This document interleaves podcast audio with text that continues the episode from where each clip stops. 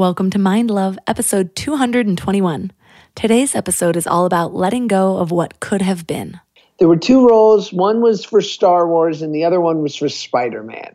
And if those two had worked out, I know that I would have been delivered. But no, it's always something outside of myself that I think is going to make me feel okay. You know, I heard a woman say once at a 12 step meeting, You are the fish you are trying to catch the good news and the bad news is that you are the love of your life. You're everything you've been looking for. And I was like, God, she's so right. But it took me a long time to realize what that meant for me. Turn up your frequency with Mind Love. Bite sized brain hacks for seekers, dreamers, and doers. It's time to give your mind a little love with your host, Melissa Monte.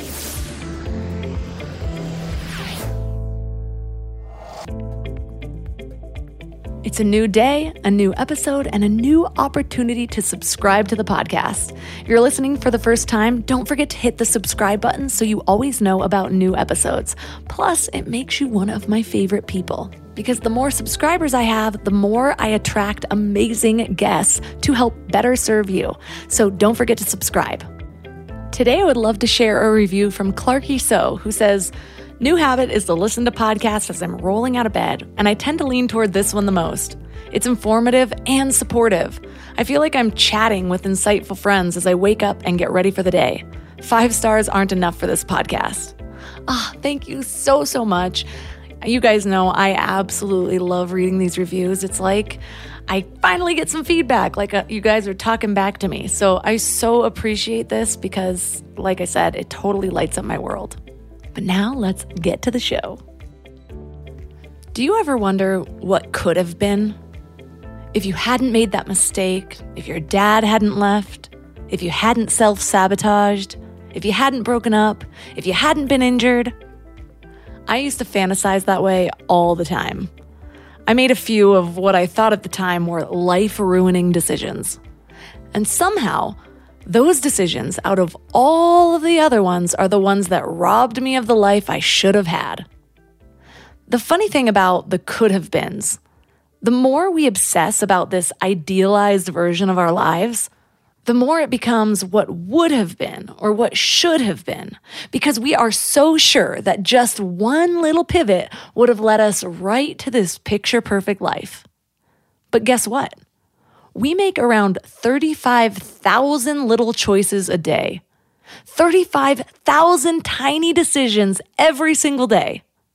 That's almost a quarter million choices per week, which is almost 13 million per year, and about a billion over the course of our lives.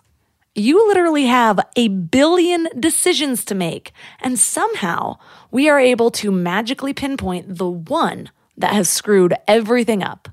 For me, I internalize those could have beens as should have beens. I should have known better. I should not have allowed myself to be manipulated. I should not have let someone else's bad decisions ruin my record. I should have been the CEO of a billion dollar company by now, named Forbes 30 under 30. I had everything going for me, and this is not how it should be. For years, I really believed that. Now, though, that story of shoulds doesn't even feel like me at all. I wouldn't even be happy as the CEO of a billion dollar company.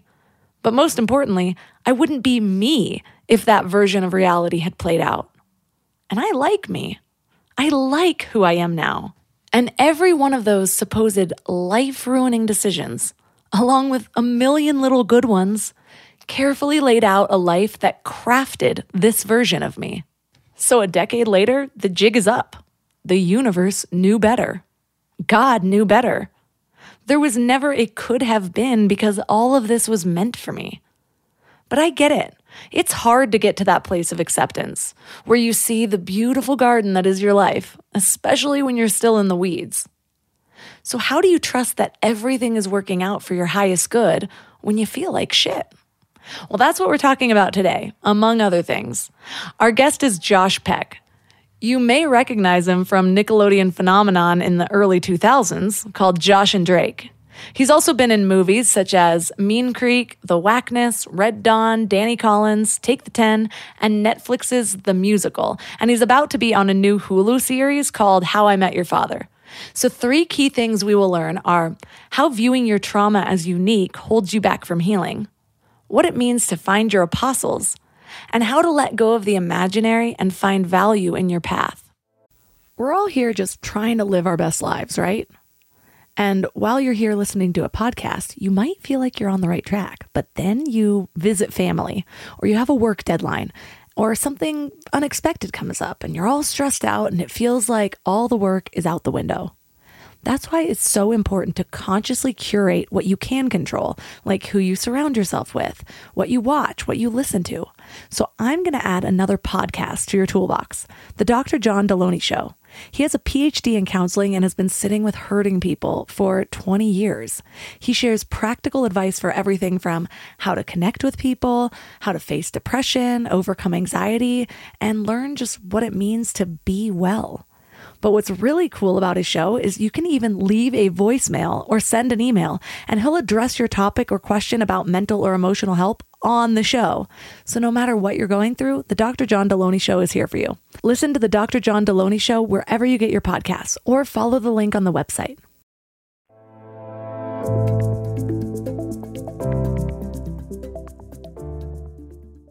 And now let's welcome Josh Peck to the show. Thank you for having me. This is awesome. So, before we get into all the details of your story, give us a brief overview of who you are and really what inspired you to write your newest book. Okay, I'm Josh Peck. I'm an actor. I've been an actor since I was a kid, and now I am uh, the host of the Male Models podcast because, for obvious reasons, I'm a model, a male one, mostly high fashion only, obviously. And I am now, I guess, an author, which seems odd. And I feel like if I'm an author, then that kind of takes away from any other author that's ever existed. But I too now am an author of a book called Happy People Are Annoying that comes out March 15th. So I was preparing for this interview by going through your book, and I actually ended up reading almost the whole thing. I'm almost done with it because oh, you're hilarious. Thank you. I love it. I plan on writing a book within the next two years. And so I was just like, I need to take inspiration about this writing style. It's amazing. How was the writing process for you coming from more of an actor background? I appreciate it. I mean, I just feel like uh, the last thing I wanted to do was make people think that I was like talking at the them from a place of like I've figured it all out because I surely haven't. It's basically like me qualifying a tough experience or a challenging experience in my life and sort of detailing how I got through it and I think the one thing that's special about my experience is that a lot of people can pinpoint exactly where I was during that time because they probably were watching me on television during it.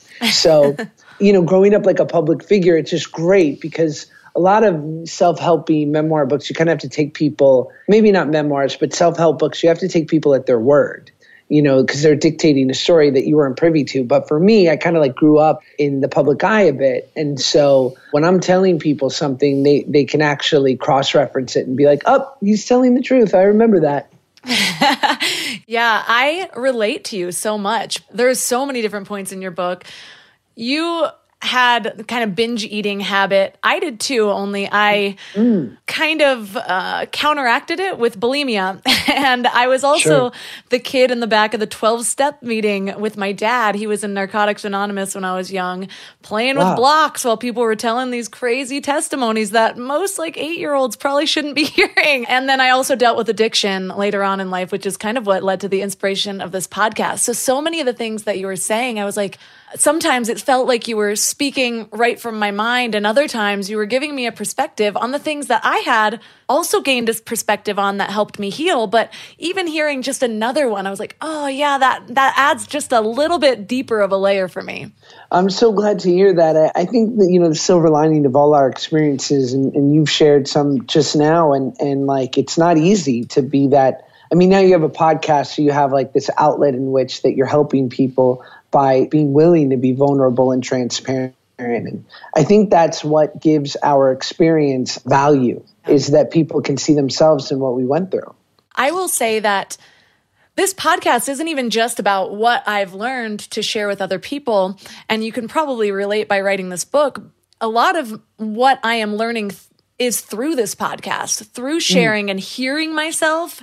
It's like outside of my brain and into another perspective. Or I wrote a keynote speech once and and that that has to be an hour long and something about drilling my story down into like almost sound bites, but also like the lessons I thought I had had all the lessons until I actually wrote it down and was fleshing it out. And I gained so many more lessons through not only figuring out how to write it and how to share it in a way that people would understand, but then also from the feedback that I receive when I do share, or even just hearing myself say it out loud. That's so cool. Yeah, I, love hearing that because you're right. There is a power in, in writing things out. And when I've been going through challenging moments or I'm a bit confused on what I'm feeling, but I'm at a, a dis-ease, you know, trusted people in my life will be like, well, write it out, you know, and, and I'll always be like, you write it out. Well, I, I look like I got time to journal. Like I'm not a diary guy, but you're right. Like putting pen to paper really helps your, I find your mind sort of to, to see things in a, from a different perspective. Yeah, I thought that I could just integrate everything I learned just if I kept reading books. And I didn't realize that by not doing the cheesy exercises at the back, I was missing this really big part of understanding what it was telling me because otherwise it's just like my same patterns would be repeating in my mind versus when you write it down you you slow it down it comes out through another outlet and it's not so much of my ego kind of driving the narrative. And part of your book, you said that we're all an amalgamation of trauma. What did you mean by that?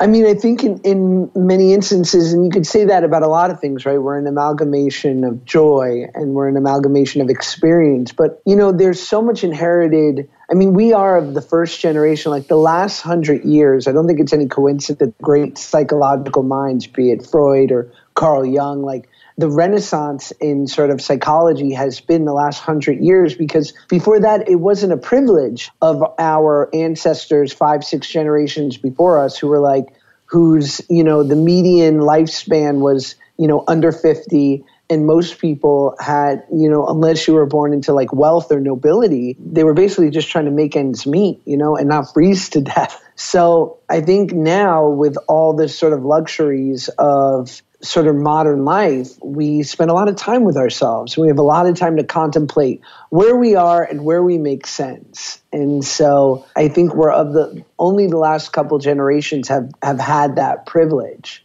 And yeah, so I think like it's it's again, I, I look at my own story and I think about, you know, grandparents that I never knew and what they went through and what they gave to my mom, who then did her best in cleaning it up and giving it to me. And yet still I wasn't free of inherited trauma and dysfunction. Just in the last um, six months, about a little over six months ago, I finally gave up alcohol. And I've had a mm. weird relationship with it. I had made so many different changes from not doing party drugs all the time, not being addicted to Adderall, not being bulimic anymore. But it was my one thing. I'm like, I can moderate. And I, I did. But I noticed that even if I was only having one glass of wine a day, the regular drinking was just creating like one was like a very mild dark cloud to where it was hard to even pinpoint that that's what it was coming from. And recently I I had a baby a year ago and so I was all of a sudden it became very poignant to me that I was like not going to pass down this pattern that a lot of my family members have. Mm. And then I started feeling really guilty because my dad had passed when I was 19 and he was sober my whole life. He had come from a lot of trauma. And so suddenly it started to really bother me that I'm like, my dad tried to set this path for me, and now I'm trying to set this path for my child. Like maybe two generations of a distance will be good enough for, or will will have the effect last through the that those generations. I think that's a great point. You're right. It takes it's generational and I don't, you know, obviously I'm in recovery now and my son will be privy to it in some respect, hopefully not till he's later in life. Not that I'm trying to keep it from him. I just think like, you know, he's got more important things like Spider-Man and Blippi to be worried about at three. Um, but, you know, inevitably, maybe just with the knowledge that his father, you know, ha- has this experience and has this proclivity, maybe that will make him predestined to have some of his own challenges. I don't know. Or maybe like, you know, I surely wasn't insulated from it. That's for sure. Like you talk about, like growing up going to 12 step meetings with my mom, I assumed that it was like this massive prophylactic. I've spent so much time around sort of any kind of uh, 12 step meeting. If ever I'm faced with addiction, I'll know exactly what to do. But of course, you know, when it was my turn, all of that went out the window.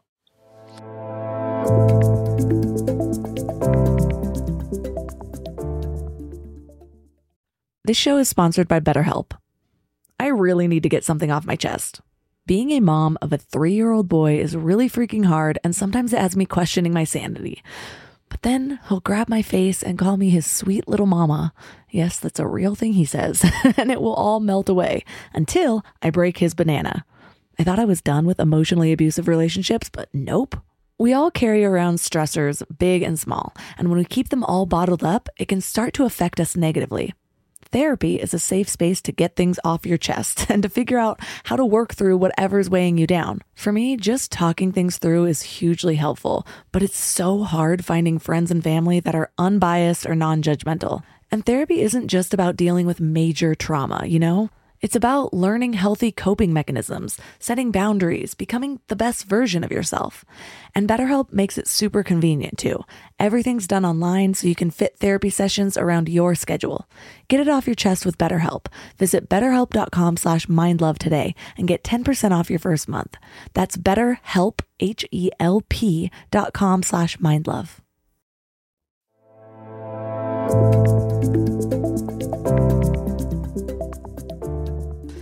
Yeah, it's it's more complicated than than we think. I think we're all just kind of here for our own path and and these things can kind of be forks in the road that steer us in directions, but I hope, the very least, that I'm modeling something for my child along with whatever lessons he comes here to learn.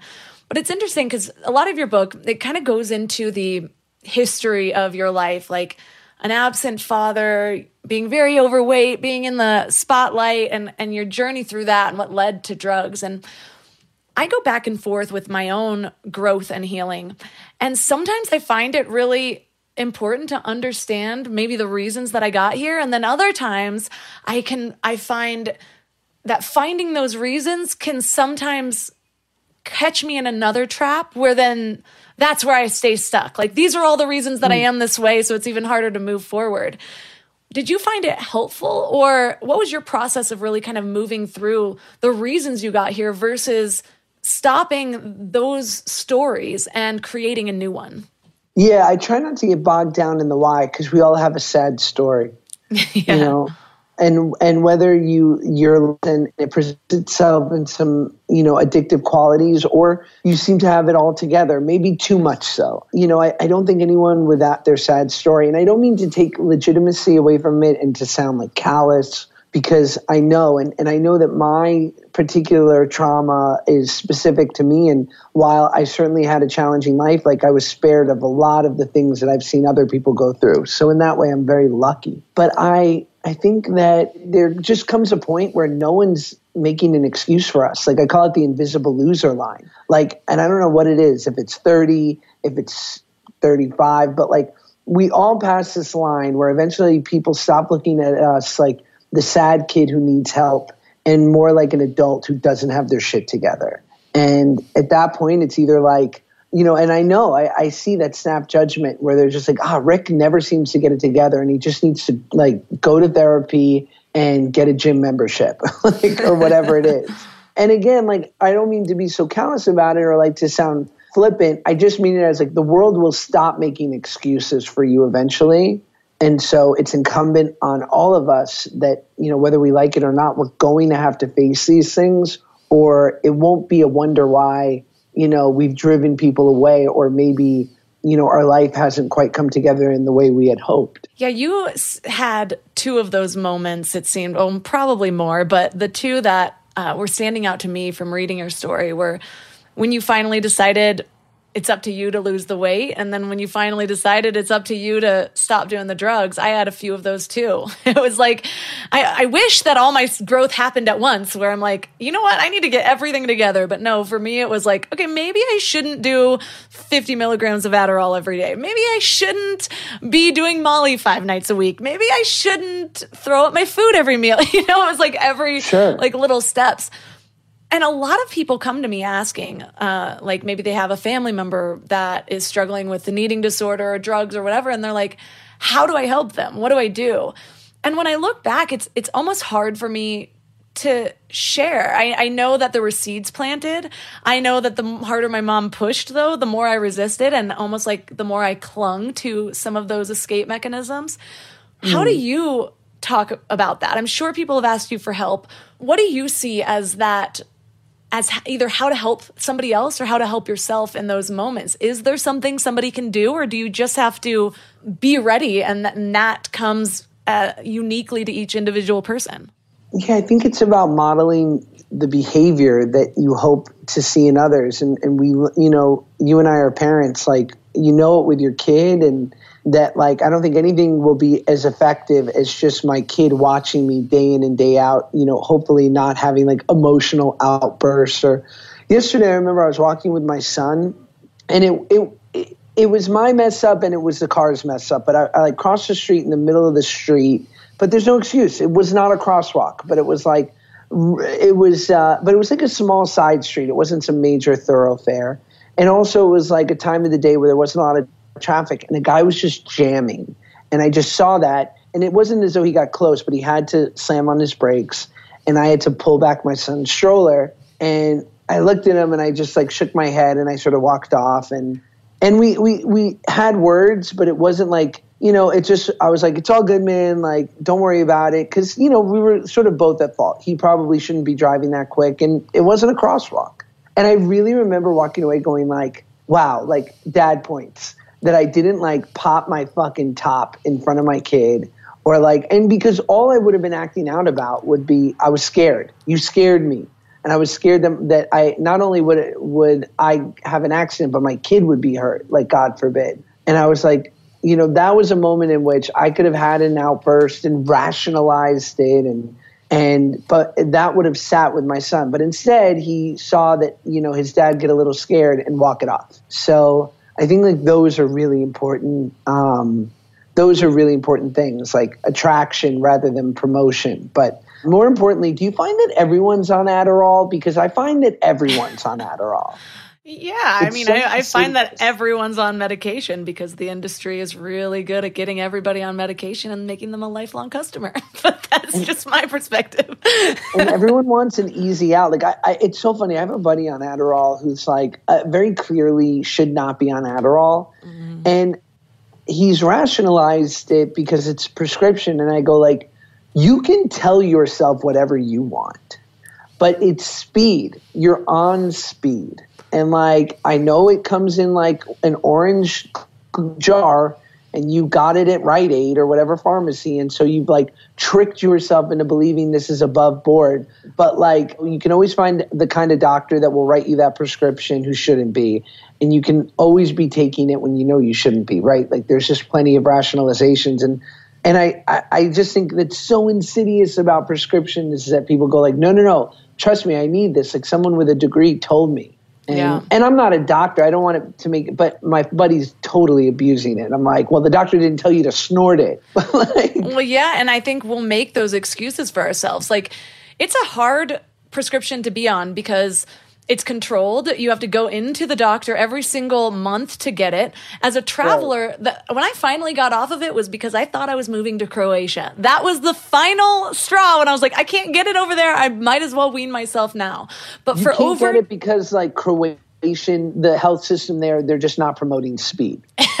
Likely. I mean, I'm sure right. I could, but I didn't even know how to go to the doctor in Croatia. Like, I wasn't going to have health insurance in Croatia. I didn't know. Sure. It was just, uh, too much and I was Googling it.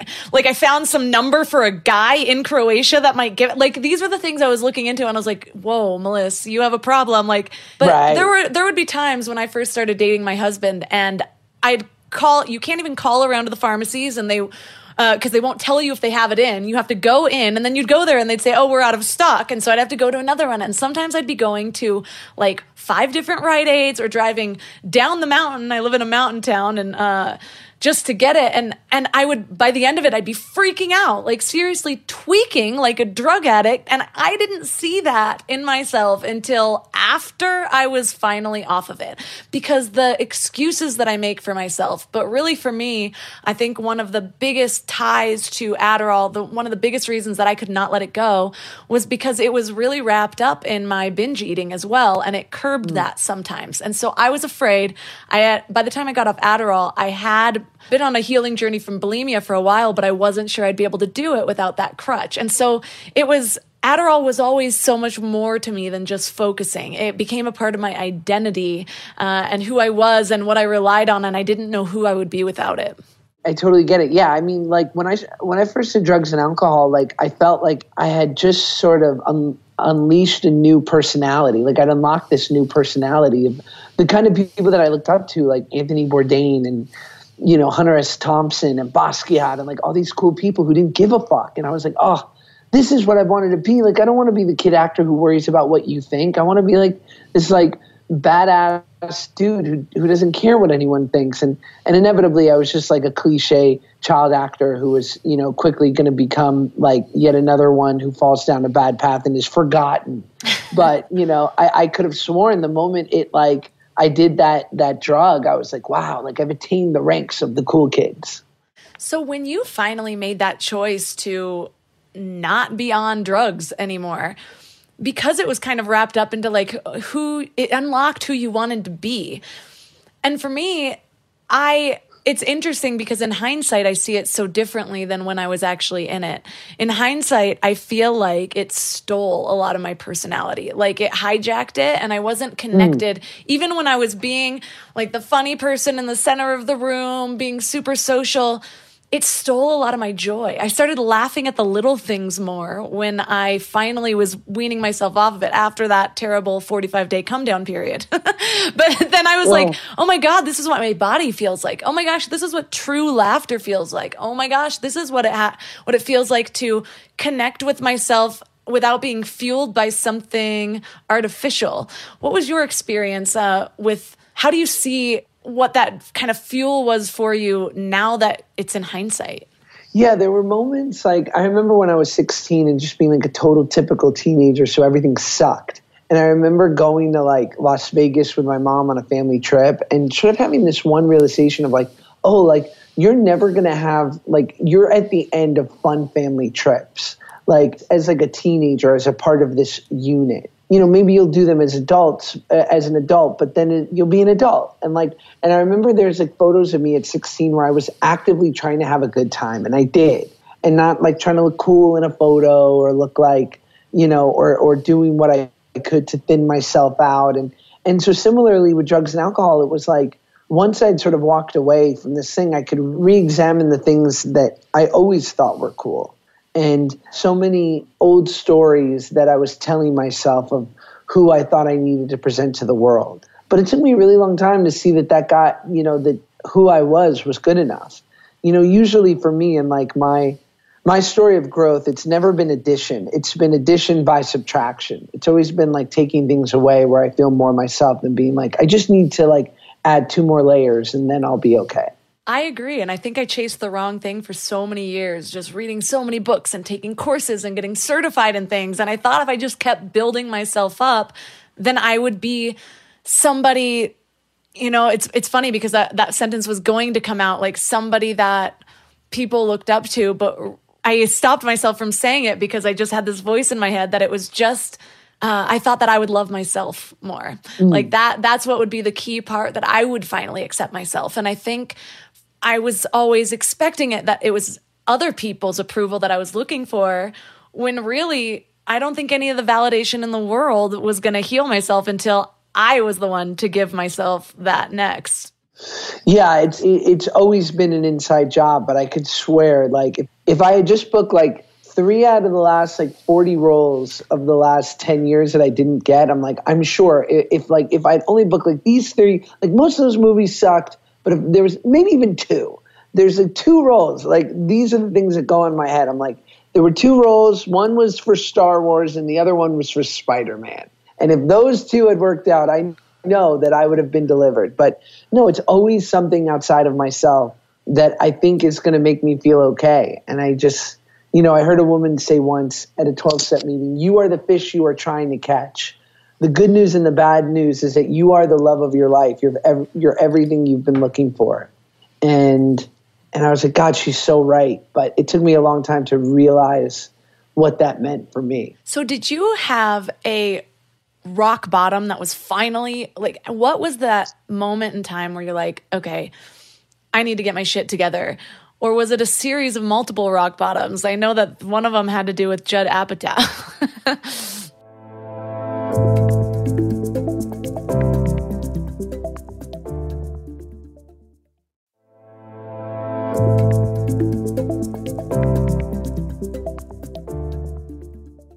What was that moment in time where you're like, okay, I need to get my shit together?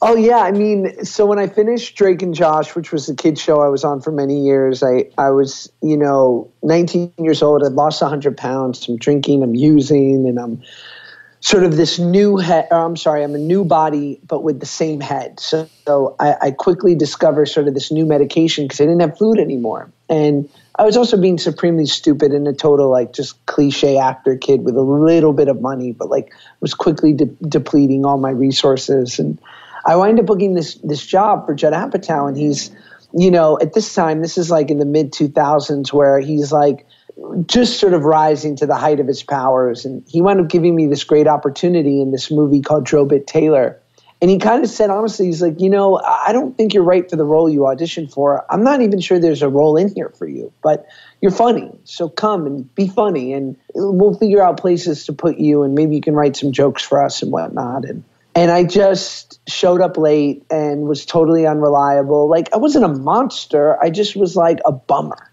and it basically ended in me showing up late so many times that I got a a call from, or I'm sorry, I got an email from Judd, like very explicitly saying, like, this behavior is unacceptable. Like, it, it costs, it costs the movie money, and you're a funny guy, but your professionalism needs a lot of work. And I could never have understood at the time the impact of that. And, and of course, things worked out the way they they were supposed to work out, but inevitably, like these were opportunities that I was like squandering because I just was not I was I was not in, in a good place. And and there were a few of those to where finally when I was 21 it was actually I'm the kind of guy where when everything's going right is when I get really uncomfortable. Uh, when everything go is going wrong it, it sort of validates my worst fear of like I knew everything was going to be shit in my life. So I'll just be you know I'll just hunker down. I'm good at that. Um, but when everything's going right I really because I've told myself this lie my whole life that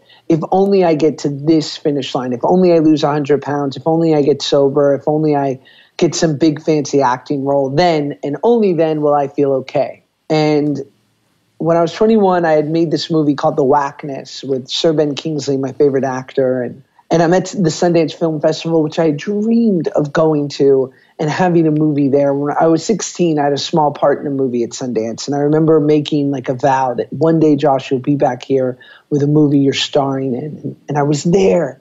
And Quentin Tarantino came to like the first screening of the movie and Marcia Gay Harden and all these impressive people. And, and then the reviews start coming in and they're fabulous. And I woke up that next morning and I assumed that I would wake up and be a different me. Like I really thought that, okay, I'm going to go to bed tonight, the old Josh. When I wake up tomorrow, I'm going to be content and a movie star and thin and all the things that I'd worked on my entire life. And I woke up and I was like, oh no, Josh is here. like I was like, Josh is still here. And I immediately ran and got a ticket home and flew home and people were screaming at me. They were like, what are you doing? Like, you're the star of a movie. The movie is received well. This never happens. Like, enjoy this. And I was, I, I just had to, I, I just was so uncomfortable in my own skin that I had to go and, and leave. And I did. And two weeks later, I got sober because the jig was up. I knew that no matter how good or how bad life got, unless I did the inner work, I was never going to be comfortable. Oh, I love that story. I mean, it's it's kind of sad, but it's also so inspiring because that's totally true. I I uh, remember feeling that way uh, when I finally got down to a weight that I was really proud of, and I did it in the most unhealthy way possible, like I said, I was throwing up my food. And I remember thinking, like, well, I guess I'm going to have to die early because I know that I'm on copious amounts of Adderall and I'm also throwing up my food, and none of this is sustainable, but I would rather, there's no way that I can gain weight again. And mm. the amount of self worth you don't have in order to think about, think that way I I had to make a choice at one point. Like I have to be okay with what my body's going to look like, uh, whatever choices I choose. And uh, ironically, I ended up uh, being thinner. Not that it even matters at this point. My body. I have such a different relationship with my body, especially after having a child. But I didn't ever realize I was naturally thin because I had been screwing up my metabolism for so oh. long. Um, but I I went through all these different stages of of my weight, and I I still kind of have just have a body that fluctuates in weight depending, or at least that was my story. I'm not sure. It's been years, and it's it's kind of hard to even now. I I can feel that girl that like is afraid of getting bigger or getting addicted to things or or having less control and i have to like like for me i have to stop and meditate and remind myself like number one, those aren't the things that matter. Number two, that was never who you are. Like, I have ways to talk myself through these really destructive mental patterns. How do you move forward, having had so many different patterns that were ingrained and one addiction to the next? Do those things still come up in your life? And if so, like, what is your method for moving through them so that you don't fall into old patterns? No, I think that's a great point, and I don't think you ever come completely uh, rid yourself of these things, I think you turn the volume down immensely. And then depending on like my maintenance, um, my spiritual maintenance is kind of how loud or soft the voices are. And so, but the gift is like, I hate when people say like, well, awareness is the first step. I'm aware. I'm like, you know what? You can be an aware a tsunami's coming. But if you don't get out of the splash zone, you're going to die. Like it doesn't matter. If you don't take action, awareness is utterly meaningless. But what I will say is is that being awake and aware now because I've, I've you know been lucky enough to, to have a little bit of time of sobriety and, and done some inner work is like I can see negative patterns or negative behaviors when they start sort of um, sprouting and and I can know where they come from. So like I love that there's this old saying like if you meet more than two assholes in a day, maybe you're the asshole. And like and I can see that. Like if I'm at the checkout counter at the grocery store and I'm pissed that you have 13 items in a 12 item line and then I'm also like thinking to myself my mom, you know, she she always needs me to help her, you know, get on the internet. She just figured out at 77 she can't figure out how to get on the internet or like or like you know my wife just doesn't support me or like my kid's not listening. It's like no no no. What's going on josh?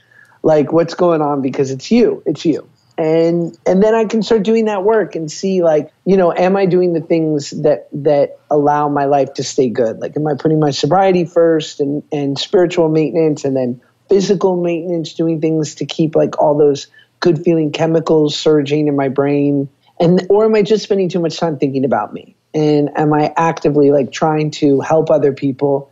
It's easy to be of service to my my wife and my son, and that's a value. But when like I'm a real spiritual giant is when I'm like doing nice things for other people and not getting caught doing them. That's when I'm like, wow, I'm truly like Gandhi in this moment. What was the last was thing the last you did like that? I'd be ruining it if I tell you. Then oh. uh, I can't take credit. But you know, a good place to start is like by like go return some some shopping carts in the parking lot of your local big box store. I don't know what your thing is, but like you know, it's just people. You know, I I it's so easy to walk by carts and be like, people are sick. You know, the, the, it's so clear that you're supposed to return them right here. There's a whole station. But or sometimes I'll go like ah, or like even uh, I make snap judgment. I try to do this with my son at the park my wife, you know, probably gets annoyed. She's like, you wonder why our kid's sick all the time. Is like when if we go to the park, I try to like say that if he's playing in the sandbox or sees like a water bottle or some kind of debris, I'm like, let's pick it up and let's clean it ourselves because this is our park. Like we enjoy this park. And so like it's important that we help keep it clean too. It's not just to leave to the people who work in the parks department or whatever. And uh, And so, like, just those little moments of being aware, I think, are important. Yeah, it, it's like modeling.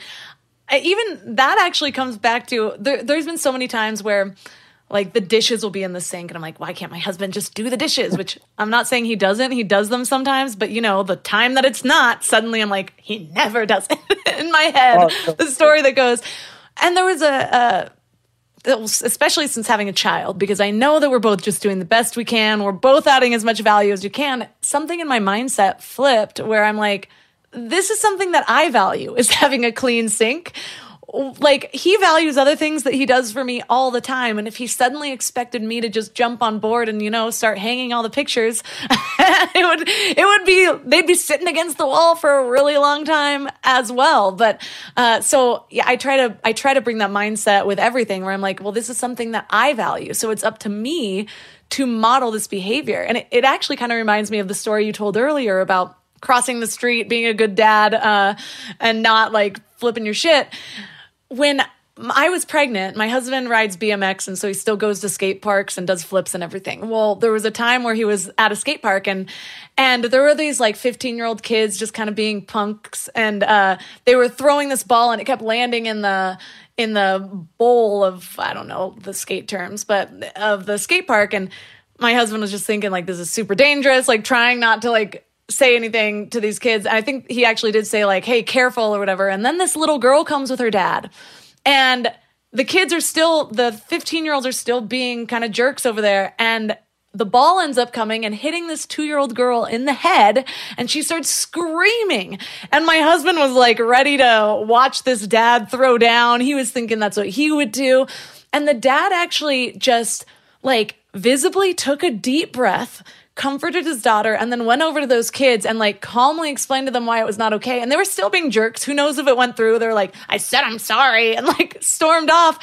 And my husband came back and told me, and he's like, that's what the dad move is. The dad move isn't to like blow your horn and to cause a scene, because then that's the behavior that you're modeling. And so that's stuck with him. And now we have a kid, and it is something that we, that even I think about. And so the fact that this dad was his best self, it passed to my husband, it passed to me it's just the power of like modeling those values. So when you go back to doing those positive things and like showing your child or showing other people that you're just going to go collect carts, you don't know who's watching and the ripple effect that that's going to have.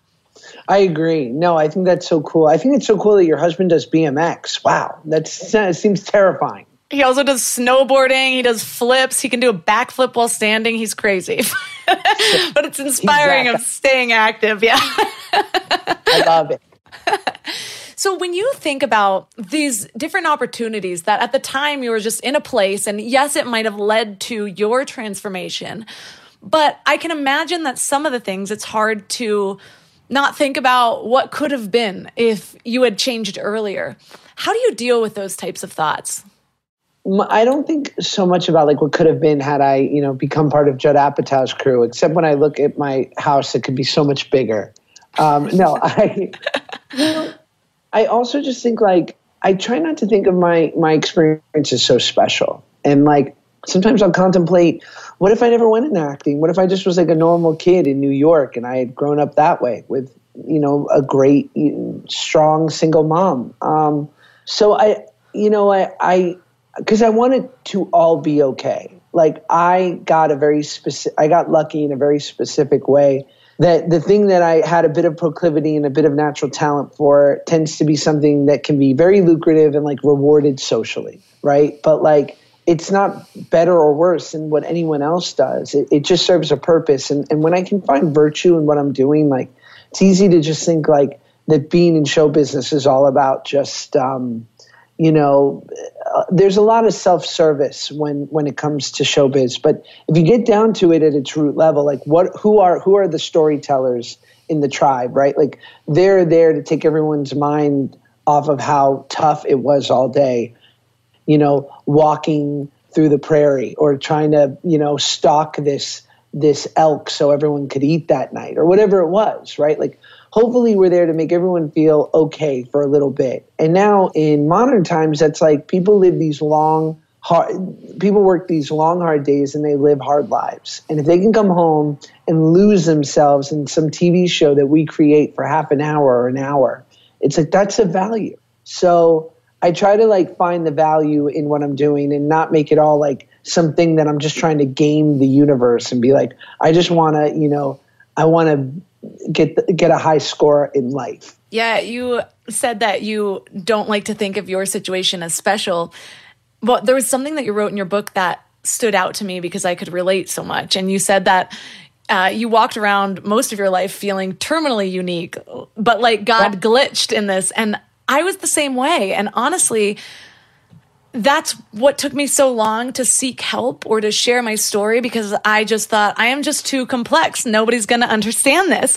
And when I did oh, start sharing it, and so many people related, no, regardless of what crazy part of my story I'm telling, I'm like, oh, even if no one can relate to these specific details, we all have basically just versions of similar stories uh, on different levels and whatever that we could handle or what, what led it to us. And I have, I used to really struggle with the what could have been because, um, when most of my listeners know this story, but I ended up falling into a terrible relationship.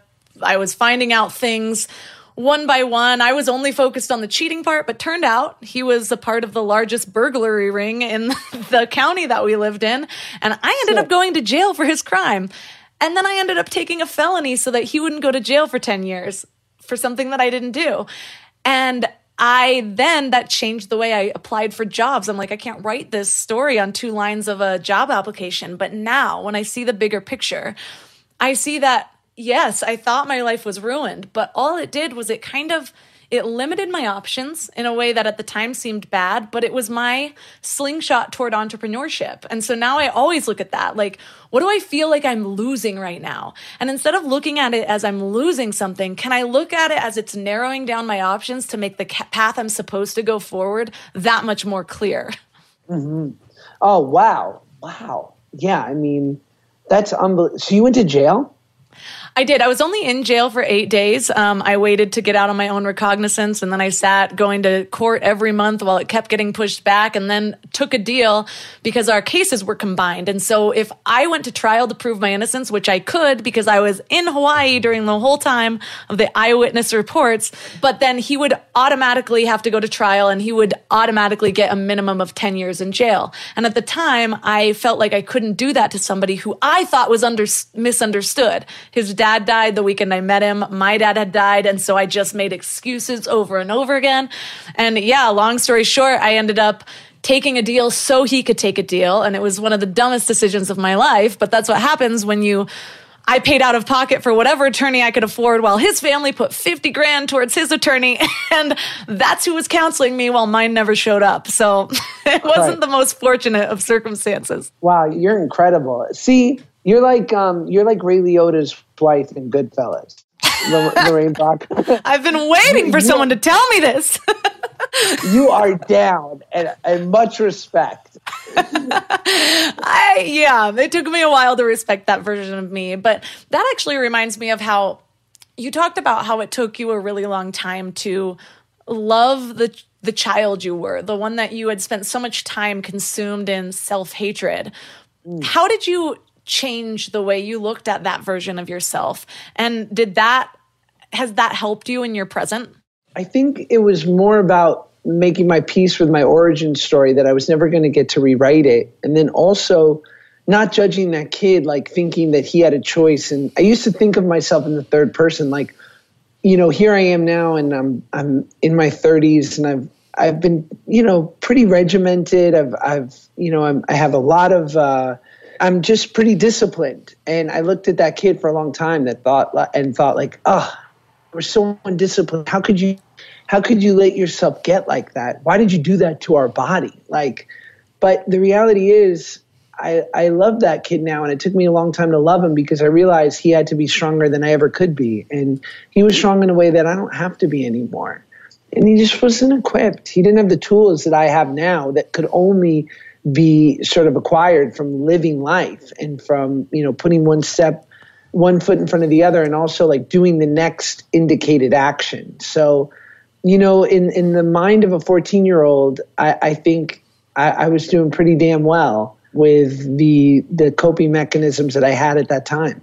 I don't know why that little monologue just almost teared me up, but I guess maybe because I was thinking about the version of myself. You know, um, I've I've done a lot of healing with her, but just every now and then, I, I'm not sad for what she went through as much as how uh, I'll have moments of being sad for how I treated myself, how I how I looked at myself even after the fact, and it, it really is a, a journey. Like there's there's little pockets of that self-loathing that I still uncover to this day. But now instead of like immediately reaching for something that's going to numb those feelings, I I sit with it and I sit in that pain and I see where it hurts in my body and I and I try to just focus on that until it releases.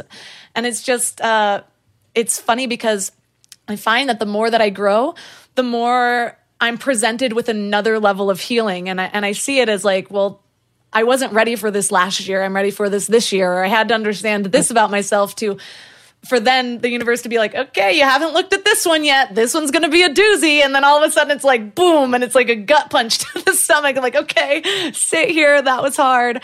So when you are actually feeling some of that pain, does it still ever come up for you? And do you have any mindfulness practices or, or practices that help you to not automatically escape like you used to? Or is it a, or a healthier version of escape, if that makes sense? Yeah, I think it's just finding, you know, acting my way into right thinking instead of thinking my way into right acting. So it's like in the immediate, what does my kid need? What does my wife need? What does my mom need? And then if I if they're all taken care of, it's like what can I do for someone in my sphere? You know, thankfully being close to recovery, there's always someone who needs something. And then, you know, and and then there's just like also the things that I can be doing like within my own power, which is like a little bit of you know physical or mental conditioning be it like some spiritual reading or a great podcast or listening to like a guy like Anthony DeMello or like all these different people that I find you know people love Eckhart Tolle and people like that. But just you know finding these different things that I can tap into it's just like again I need to feel like a person amongst people. I need to feel like um, just another person doing their best because my mind wants me alone it wants me to think that I am better. I am both better and worse than you at the same exact time, and that my case is is just so different. But it's not. I'm just um, a, a, a guy out here doing my best, like most people. Yeah, you said in the beginning of this episode that we have this kind of luxury of so much time with ourselves for self reflection. But I also find it interesting that because we're not constantly having to work in our bodies, yeah, we have a lot of alone time, but we have more means of escape than we've ever had, like endless Netflix binges, endless social media scrolling. And so that's what I find is what I have to work on now over the other reaching for whatever. It's like reaching for my phone and opening something and like scrolling through everyone else's thoughts instead of just sitting there with my own. And so when it comes to those things with uh, just that addictive patterning. When you feel yourself like really reaching for something else, do you do you have a trigger that reroutes your thoughts? I don't know. I don't know if I've ever like again, I just I know that I can't think my way out of it. So it, it needs like manual intervention. And usually that's like the easiest way is like go for a run. And then if I can't go for a run, it's like, what does my kid need? And and past that, like usually that has has and and then sometimes I just need to call someone and bitch for a minute.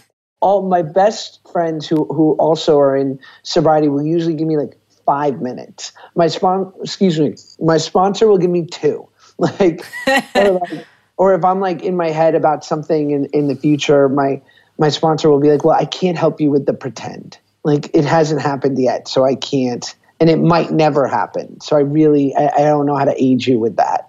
So it's just like specific things where I'm just like, yep, got it. Or even my, I remember once I had this bad feedback loop, this obsessive thought forever. And my shrink finally said, Josh, your thoughts are illogical. They're lacking in logic. And I was like, great, that only took 10 years. Thanks. but, you know, so you never know what's going to be the thing that clicks you out of it. But like, I know enough avenues to explore that I know there's an answer on one of these. I had a friend who once I was in the middle, I was still doing a, a ton of party drugs and whatever. Uh, and I was very reliant on other people because it was one of my escape mechanisms like not being alone and and that feeling of FOMO felt like death to me. Like if I was missing a party like I felt like somebody didn't invite me deliberately I like it was over for me. This is done. Like why am I even here anymore? And I remember kind of laying a guilt trip on a friend in my mid 20s and she responded back with just Melissa I can't take responsibility for your inner turmoil or something along those lines. And at the time, I was just like, this bitch, like, terrible friend.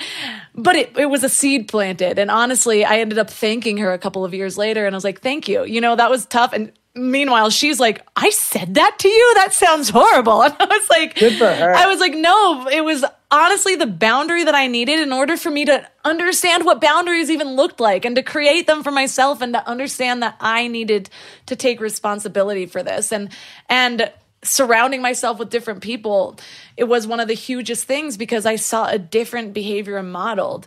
But that reminds me of the last question i want to ask you is you got advice from ben kingsley on finding your apostles.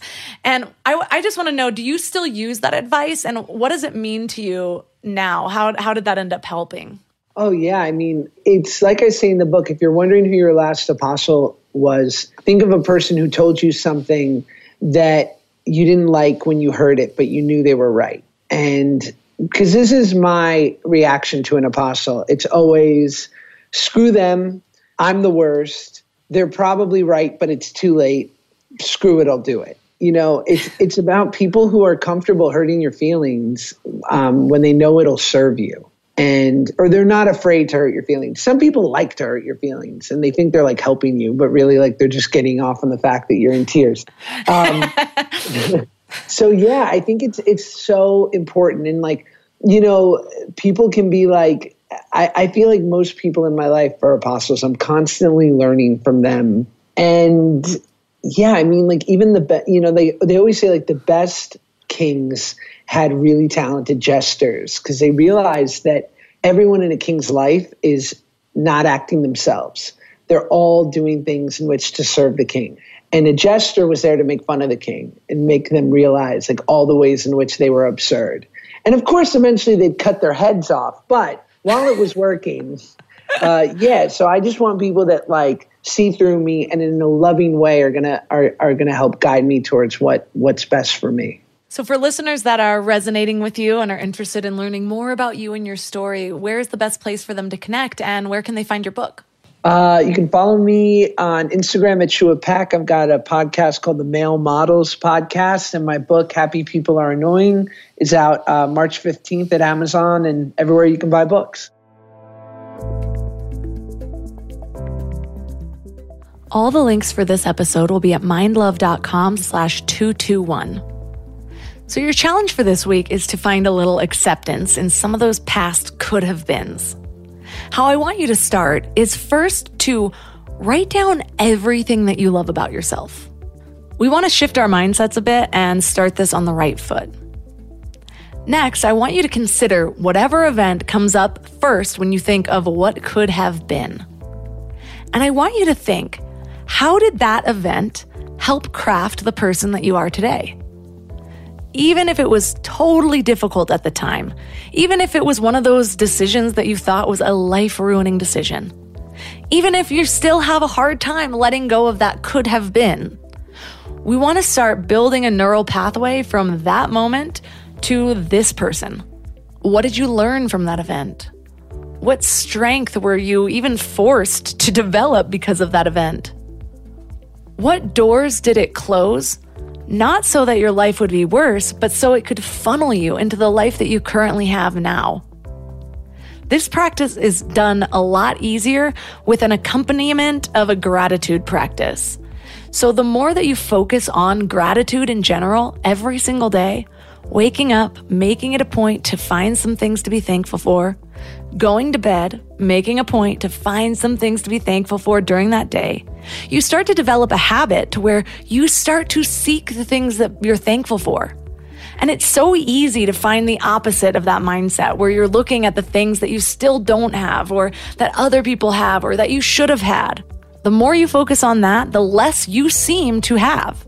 And the more you focus on gratitude, the more you feel like you have. Both of these are just practice and habits of thought where you're focusing on either the abundance of your life or the lack of your life. No matter what your circumstance is right now, there are always things to find to be thankful for. There's actually a great documentary on Netflix. I believe it's called Happy. The filmmakers of this documentary went to different people in all sorts of communities, all levels of wealth, people living in dirt huts and people living in communal houses in Sweden, all asking them about happiness, finding people that were happy in situations that maybe you or I would not think we could find a lot of happiness in. And it seems that sometimes the more simple your life, the easier it is to find that level of happiness. And it really comes with acceptance acceptance for what is. Because if you can't change it right now, then all you're doing is creating a mindset where you're seeking out more negative. But what if you focused on what you have already built? Stop living, looking at your life like just a circumstance to be changed and think about the fact that you built this. You did it. And not all the bad things, the good things. Whether it's your family, whether it's your connections, whether it's your friendship, whether it's just the fact that you are stronger than you were last year. Or that you right now are making a choice to be stronger than you were last year. And that you're on this path where there is so much opportunity ahead of you because you're starting from the beginning right here, right now. So it doesn't matter where you are, there are always reasons to be grateful. And I want you to take a screenshot of this episode. Share it on social media, tag Mind Love Melissa and Mind Love Podcast along with something that you are grateful for today. And I'm going to reshare all of those so you can see all the reasons to be grateful. What I am grateful for right now is that you are even listening to this. I'm also grateful for all of my premium members. That's one of the best ways to support the show. If you love Mind Love, you can join at mindlove.com slash premium. It's $10 a month or $96 per year. So you can save money on the annual subscription and think about it. Think of how much cheaper that is than therapy. For all of you who have made that commitment, I love you so much and thank you. Other ways to support the show are by supporting my amazing sponsors or even just actually listening through that ad time instead of skipping ahead. That is very helpful. and also sharing the show or leaving five star reviews on Spotify or Apple Podcasts. And that's all for today. So thanks for giving your mind a little love today, and I'll see you next week. Thanks for tuning into Your Higher Frequency with Mind Love. Head to mindlove.com for a free gift to keep your vibes up until next week.